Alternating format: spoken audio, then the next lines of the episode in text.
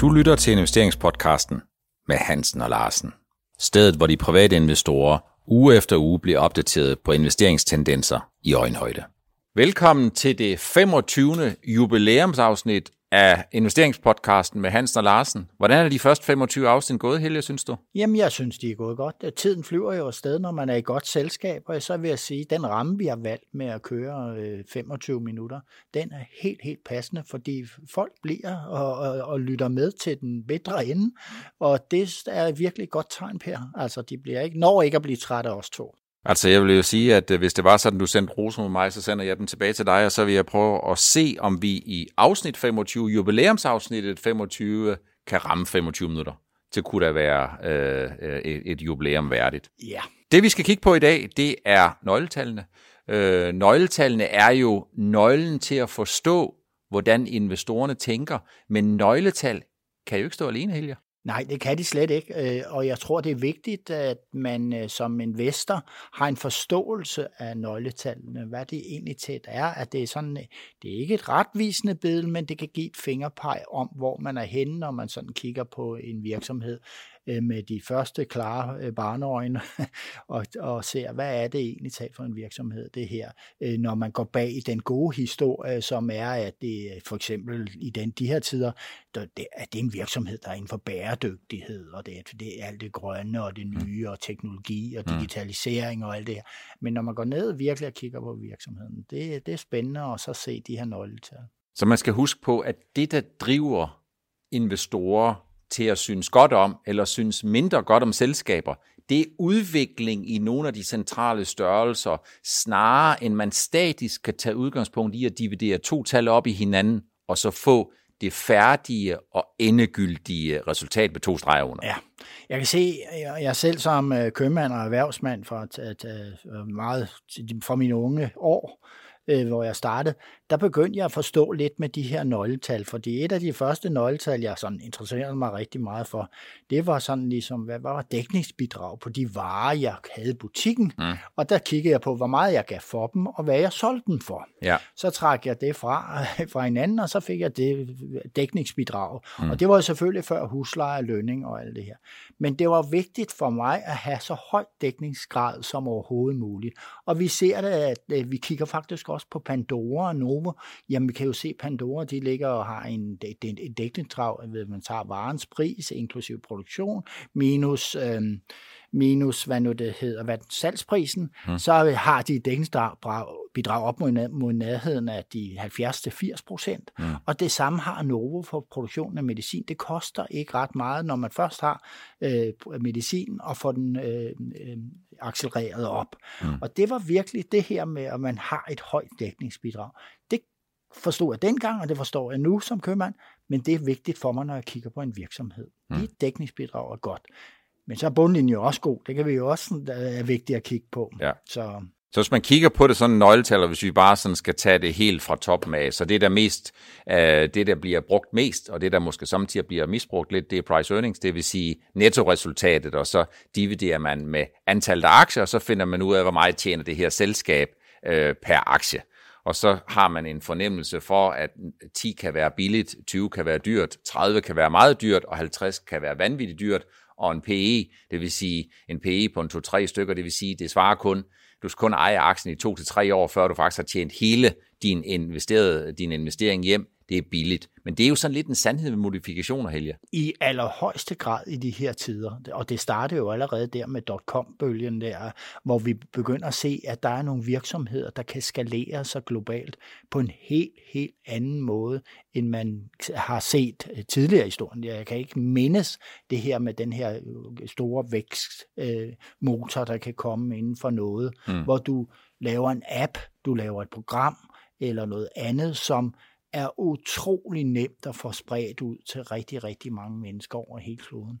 Og det, derfor gør man det, at man ser voldsomme øh, øh, øh, PE-værdier ja. på mange af de her øh, digitaliserede selskaber. Det gør vi også den dag i dag.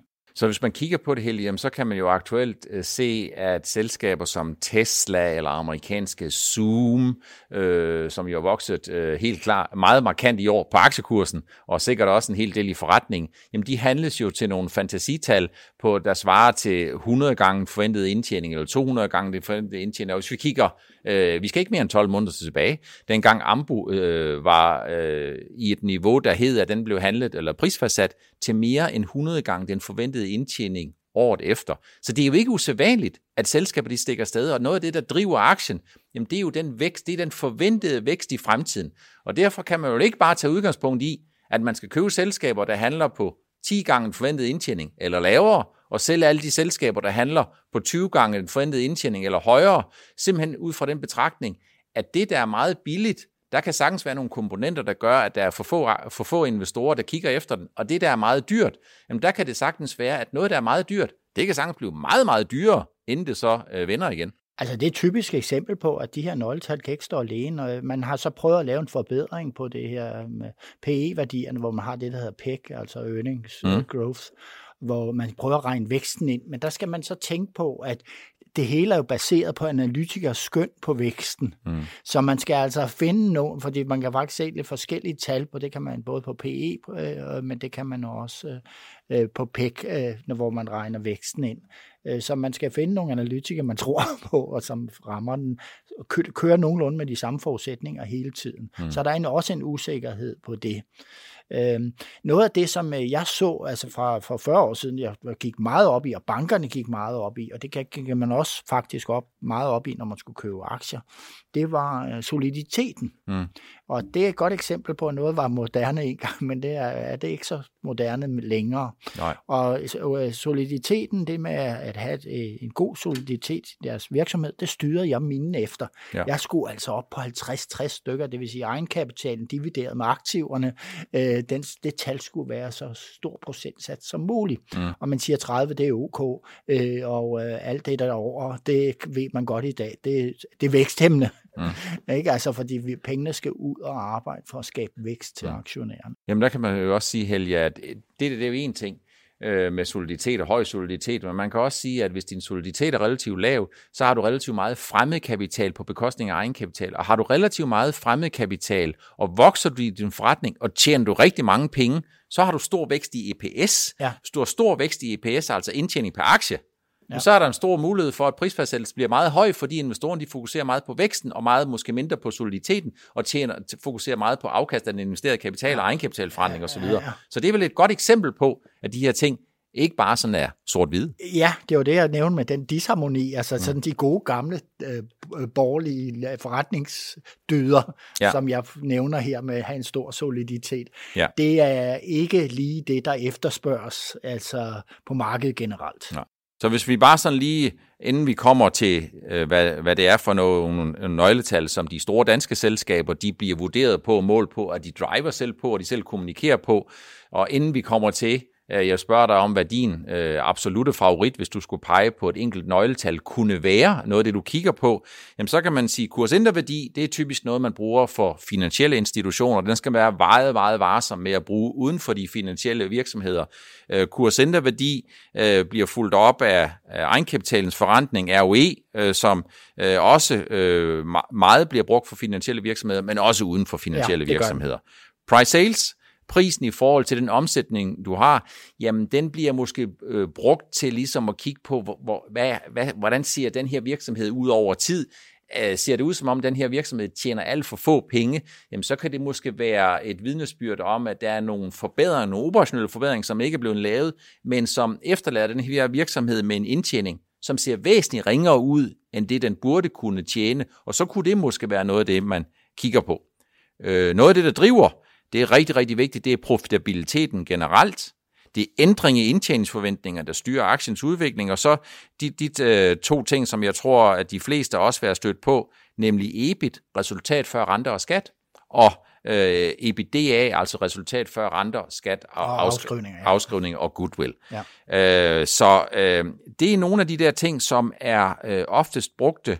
Og Helge, har du, øh, har du et enkelt favorit nøgletal, som uagtet, at man ikke kan lade et nøgletal stå alene, Og uagtet, at man skal se øh, og betragte en investering og en aktie fra flere forskellige vinkler, er noget af det, som du ligesom kan sige med dig selv, det er noget, der vender tilbage hele tiden. Jeg ser på det hele i det her. Jeg ser på alle nøgletallene, men mine investeringer kan jo have, have været båret af forskellige ting. Altså mm. alt efter, om det er et vækstselskab, eller om det er et eksisterende selskab. Men jeg er helt klar på det her med, hvis et virksomhed ikke vækster, både toplinjen og så bundlinjen, år ud og år ind, så har vi et hensyn til øh, selskabet, sådan i min øh, øh, i, i min tankegang.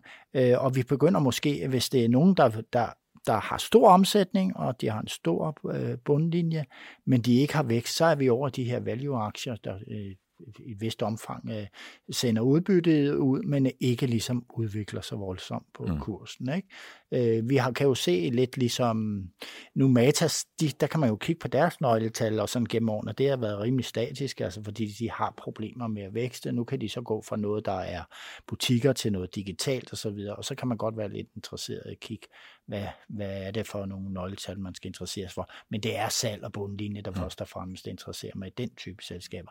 PE er jeg jo meget på, og det tror jeg også, du er. Hvis mm. man går ind i en sektor, og så skal, for eksempel laksesektoren, så siger man, at jeg har 12 selskaber her, jeg skal vurdere op mod andre proteinproducenter.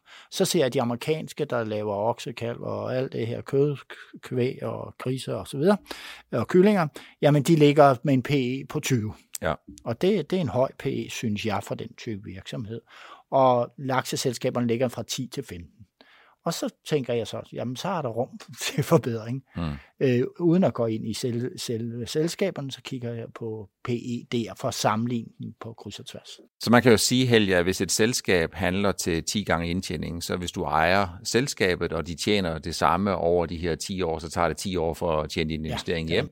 Øh, hvis et selskab handler til 20 gange indtjening, jamen, så svarer det til, at hvis man skal øh, flytte PE rundt, så svarer det til at få et afkast på 5%, fordi det tager 20 år om at tjene øh, din investering hjem. Så sådan kan man jo måske også sammenligne de der tal øh, lidt, og, og på den måde har jeg også løftet sløret lidt for, at hvis øh, renten øh, er 10% jamen så det, man kan sammenligne med det, som man betaler for en virksomhed, øh, nemlig PE versus EP, øh, jamen der er det sådan, at der ser man, at øh, prisfastsættelsen af aktier er jo rentefølsom. Øh, og når vi har meget lave renter, jamen, så har vi alt andet lige et meget lavt forventet afkast på obligationer. Og et meget lavt og forventet afkast på obligationer, jamen det giver jo alt andet lige, at øh, konsekvenserne for virksomhederne, øh, eller man kan sige prisfastsættelsen virksomhederne på aktiemarkedet, de kan blive højere. Ja, Altså, jeg vil lige vende tilbage til det her med PE-værdierne. Når jeg så kigger på selskaberne der i laksesektoren og ser, så siger jeg, at de har en PE, der er noget lavere end den øh, amerikanske proteinproducent har. Mm. Er der mere, er der vækstmuligheder? Mm. Fordi så er det jo en god idé at købe et selskab på en PE på 10, ja. hvis der er vækstmuligheder. Mm. Og så er det, man skal ud og vurdere, jamen er der muligheder for, at de kan producere en større mængde laks? Kan de få koncessioner til det? Mm. Så lige så snart, så jeg er meget tidligt ude, og så siger jeg, når der er et lavt nøgletal her, der er vigtigt at holde øje med i den her branche, er vækstmulighederne til stede for de her selskaber. Mm. Og den lige den der øvelse, den lavede jeg dengang, øh, der var PE-værdier på 6, 7, 8 i laksesektoren i 10 og 11. Ja. Der begyndte jeg at kigge på det, ja. og så tænkte jeg, her skal jeg skulle slå til, fordi koncessionerne, der, dem bliver der nogle flere af, ja. og efterspørgselen bliver meget større, det vil sige, man får en høj pris. Og det viste sig at holde stik. Jeg var tidlig ude på det PE-tal mm. der, så det var væsentligt. Og det kan man gøre i mange sektorer, det der. Men, men, det, men din, øh, det, som jeg får med af det, du siger her, det er jo også, at øh, et nøgletal kan ikke stå alene, og nøgletal i det hele taget er bare en blandt flere af de faktorer, man skal tage med ind i sine overvejelser for at se, om de her aktier, om den her aktie, passer ind i din portefølje, passer ind i din risikoprofil, og passer ind i det billede, du har. Så man kan ikke bare, øh, hvis man nu har en sortering på sin computer, sige, nu vælger jeg alle de aktier, som har en prisfastsættelse, der svarer til en price earning under 7, og så køber jeg dem, og så vælger jeg alle de aktier, der har en price earning over 47, og så vælger jeg faktisk at lånefinansiere dem og gå kort i dem, fordi det er klart, at så må der ligge 47 minus 7, det er 40 point der, som jeg bare skal som jeg bare skal høste. Så, altså, sådan kan man jo ikke sige det. Uha, det du nævner der, det er jo lige præcis det værste, man kan gøre. Man mm. scanner nogle sektor. Der, der er jo nogen, der kører de her scanner, de kører øh, selskaber, der ligger lavt, eller i hvert fald går ind og undersøger, hvorfor, hvordan og hvorledes. Hvordan kan det være, at de ligger på så en mm. lav, lav PE-værdi. Mm. Men der er altså mange, der så, så tror, det er genialt, mm. altså køber alt det, der ligger på lav PE-værdi. Man kan sige, at en af de der myter, som jeg gerne vil øh, slå en pæl igennem, kan man sige, det er, at noget, der er faldet meget, er jo ikke nødvendigvis blevet billigt, og noget, der er faldet meget, er jo ikke nødvendigvis blevet en value-aktie. Det er ikke bare sådan, det er, at en, en aktie, der falder 50% per definition, bliver en value-aktie. Nej, nej, nej. Øh, og det er ikke bare sådan, at en aktie, der falder 50% nødvendigvis er blevet billigere, for hvis det, der, det man køber, den indmad, man køber, den fremtidige indtjeningsevne, man køber, den er faldet med 70% så kan man godt sige, at aktien er blevet halveret. Den er faktisk blevet noget dyrere, fordi indtjeningsvilkårene, fordi det her selskab måske har oplevet et Kodak moment, øh, eller en... Øh, øh, en, der udlejede øh, videokassetter, øh, blockbusters, var ikke sådan, det Det er to gode eksempler, det der, ja. Øh, hvor ens forretningsgrundlag lige pludselig forsvinder. Og så kan man, skal man passe en lille smule på, fordi øh, hvis der er nogen, der trækker investeringstæppet væk under investoren, jamen, så er det sådan set ligegyldigt, hvor bilden er, så er der bare ikke nogen, der skal have noget. Det svarer sådan lidt til, hvis et biotech-selskab ikke lykkes med sin forskning og udvikling, jamen så må man bare sige, øh, fuld tilfredshed eller pengene øh, et stykke hen ad vejen, de er faktisk spildt. Ja, og lige nu nævner du biotech-selskaber, de lever, ligger jo ofte med en kæmpe øh, P-værdi der, ikke? Altså, hvor, for de forventninger er enormt store, men mm. den det kan hurtigt blive stort rundt 0 til i den sidste ende. Ikke? Ja. Så. Hvis man kigger på de større danske selskaber, Helge, nu har jeg bare sådan lige rubriceret den op fra og ned. Pandora, de guider på EBITDA-margin. Christian Hansen, EBIT-margin. Koloplast, EBIT-margin. Novo Nordisk, det jeg kalder operating profit. Genmap, hvad gør de, Helge? Ja, det ved jeg faktisk ikke, hvad de gør. Altså, de er, kommer jo med et ganske almindeligt regnskab, mm. øh, og øh, de guider jo så forud på, på de guider med på, deres bundlinje. På, på salgsindtjening, ja, ja, eller salgsomsætning ja, fra Johnson. Yes. Men, de, men man kan, nu når du mener, hvad de guider med, altså det, det der sker mange gange, det er, at man har øh, i regnskaberne, kan man jo se, at der ligger flere af de der nøgletal. Nogle ja. af dem er regnet ud på forhånd. Mm. Øh, øh det er ikke så meget P1, men, men der er andre tal, de har med. Ja. Så. Kigger vi længere ned, DSV, de guider øh, på EBIT-margin. GN Store Nord guider på EBIT eller EBITDA-margin. EBITDA, det er jo inklusiv afskrivninger på goodwill. Øh, Tryk, de sidder og kigger, øh, som øh, forsikringsselskaberne kigger på combined ratio, som er øh, administrationsudgifter og erstatninger i procent af bruttopræmieindtægter. De kigger på ROE, egenkapitalforretning og kursinderværdi. Kursinderværdi gælder også for Danske Bank, Jyske Bank, øh, kursinderværdi, egenkapitalforretning og omkostningsprocent. Øh, Carlsberg, det er EBIT-margin. Lundbæk, det er EBIT-margin. Ørsted, det er EBITDA-margin. Ambu, det er EBIT-margin. Royal Unibrew, det er EBIT og EBIT-margin. SimCorp, det er EBIT og EBIT-margin. William Demand, eller bare Demand, det er EBIT og EBIT-margin. Rockwool, det er EBIT-margin. FL Schmidt, det er EBIT eller EBITDA-margin. Og AP Møller Mærsk, jamen det er EBITDA, og så er det Return on Invested Capital, eller ROIC man kan sige, der er noget, der er lidt sektorbestemt, hvad man gør i de forskellige sektorer. Det er jo det, man ser med, med de her, det man guider på, ja. øh, først og fremmest. Øh, og det er helt specielt for øh, investeringsselskaber også. De ligger jo også med sådan en indre værdi, de mm. guider på, øh, mm. dem der er børsnoteret. Ikke? Ja. Og det er banker, og det er forsikringsselskaber, de ligger nogenlunde i noget, som, som investorerne måske har lidt svært ved at sætte sig ind i, men øh, øh det er lidt nemmere for et handelsselskab og produktionsselskab. Mm. Så man kan sige, Helge, overordnet set i gamle dage, der var der sådan to nøgletal, som jeg husker fra min fortid. Jamen det var PE og kursinterværdi. Og kursinterværdi var nok et nøgletal, som blev lidt for meget brugt med øh, øh, synonym med aktiemarkedet generelt, og burde kun øh, i overvejende grad have været synonym med finansielle virksomheder, eller det var der, hvor man skulle primært bruge det. Og ellers så er det jo EBIT, altså profitabiliteten. Det var øh, sådan en underordnet til det, som du startede med at sige dæknings, dækningsbidrag, eller dækningsbidrag i procent af omsætning, som er dækningsgraderne. Ja. Og Ja, ja, altså du starter med en bruttoavance, men så kommer du ned til en, en, en nettoavance, og den kan jo så deles op, om du tager afskrivningen med eller ej, eller, ja. så, så der har du det der, den deling mellem EBIT og EBITDA. Ja. Øh, det er ikke, fordi du ser, hvis ved EBIT, så, så ser du, og EBITDA, så ser du sådan lidt forskellige ting. Det ene mm. er mere råt end det andet. Så man kan sige, EBIT, resultat før renter og skat. Ja. Det er det EBIT øh, egentlig øh, siger. Og, og, og der er det jo EBIT, og det er EBIT-margin, det vil sige resultater før renter og skat i procent af din omsætning. Det er det mest almindelige anvendte, når man kigger på, hvor virksomhederne skal drive, når virksomhederne skal guide, når virksomhederne skal forsøge at sige, hvordan de ser, at verden den kommer til at se ud. Og kigger man så i tillæg til det, jamen så er der jo også en, en, en række virksomheder herunder, ikke mindst i USA, som guider på EPS, altså de forventer inden for det her interval og sådan og sådan og sådan. Men i Danmark, jamen der er det ikke sjældent, at man guider rigtig, rigtig meget på operating profit, eller man guider på EBIT-niveau, eller man guider på en EBIT-margin. Og når man gør det på EBIT-margin, så er det fordi, det, der driver en virksomhedsværdi, øh, det, der driver en aktie ud over vækst, jamen det er jo profitabiliteten. Kan du omsætte for en lille smule mere, have nogle omkostninger, som skal være en lille smule mindre, jamen så for hver gang du har en øh, inputfaktor, så tjener du nogle flere penge.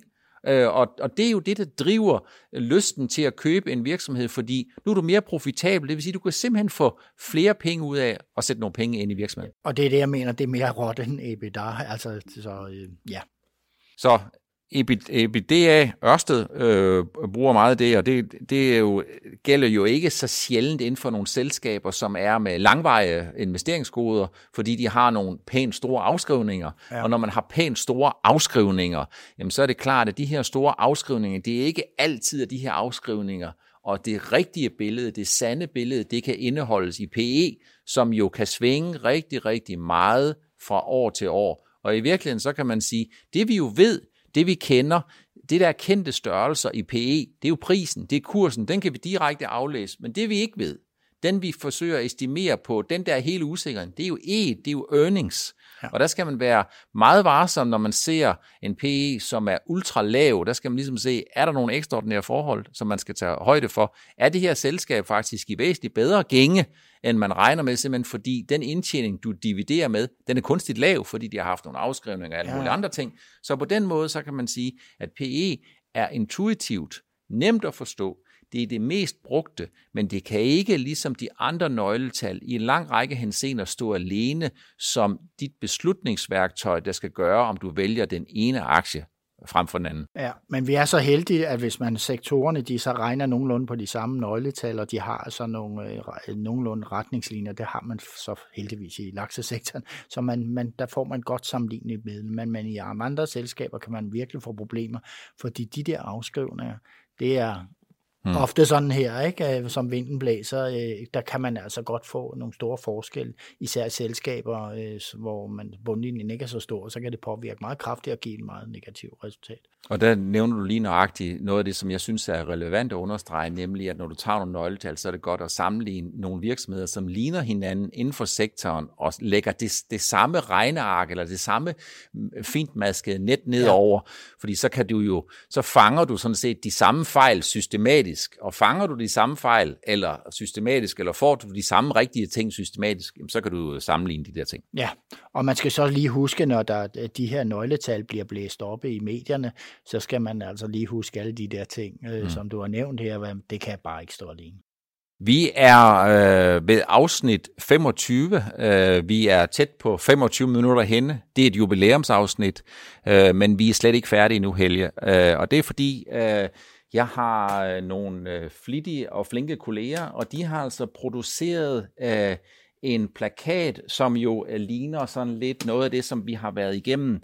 Og for alle dem, som øh, lytter til det her og ikke ser billederne, der kunne det måske være sådan, at de skal ind og kigge på YouTube i den her udgave. Og jeg vil gerne øh, sige dig tak for de første 25 afsnit. Der er sådan lidt af hver. Jeg ved ikke, om det er Liam Neeson, eller vi ser øh, Helge Larsen her, men vi kan se, at øh, der er en olietøn heroppe, der er en laks, der spræller her, og det fortæller jo en lille smule om nogle af de ting. Og Norwegian som, flyver det op i højre hjørne, er det rigtigt? Det tror jeg ikke. Jeg synes måske mere, det ligner et, øh, et kampfly. Ja. Øh, så Helge. Tak skal du have. Mange tak for, at øh, du tager dig tid til at komme ind. Ja, tak. Mange tak for, at øh, du jo fortsat, håber jeg på, giver mig håndslag på, at øh, vi skal have lavet 100 afsnit øh, i det i uh, investeringspodcasten med Hans og Larsen. Og øh, så synes jeg da, at øh, jeg godt lige vil have lov til at åbne en flaske, for jeg synes, at der er alle mulige grund til, at vi lige skal prøve at se, om ikke vi kan få øh, lidt øh, hul på den her. Og så er det stadigvæk sådan, at vi vil rigtig gerne have og rigtig gerne modtage de gode input, øh, som øh, I er kommet øh, med i de første 25 afsnit. Der er jo stadigvæk masser af, øh, aktuelle øh, og øh, lang, langtidsholdbare øh, emner. Så er der Hold da fast, Helge. Det ser spændende ud, Per. Ja, ja tak det, skal du have. Det virker da nærmest som en, uh, som du har rystet på vejen herinde, Helge. Det er ligesom at ryste posen rigtig, rigtig godt. Skål, Helge. Ja, og skål. Og, og tak for de første 25 afsnit. Ja, og tak for invitationen til det her. Det er jeg rigtig glad for. Det, det er super godt. Sige. Det var alt, hvad vi havde valgt at tage med i afsnit 25. Vi håber, I bliver hængende rigtig, rigtig mange afsnit endnu. Skål. Skål.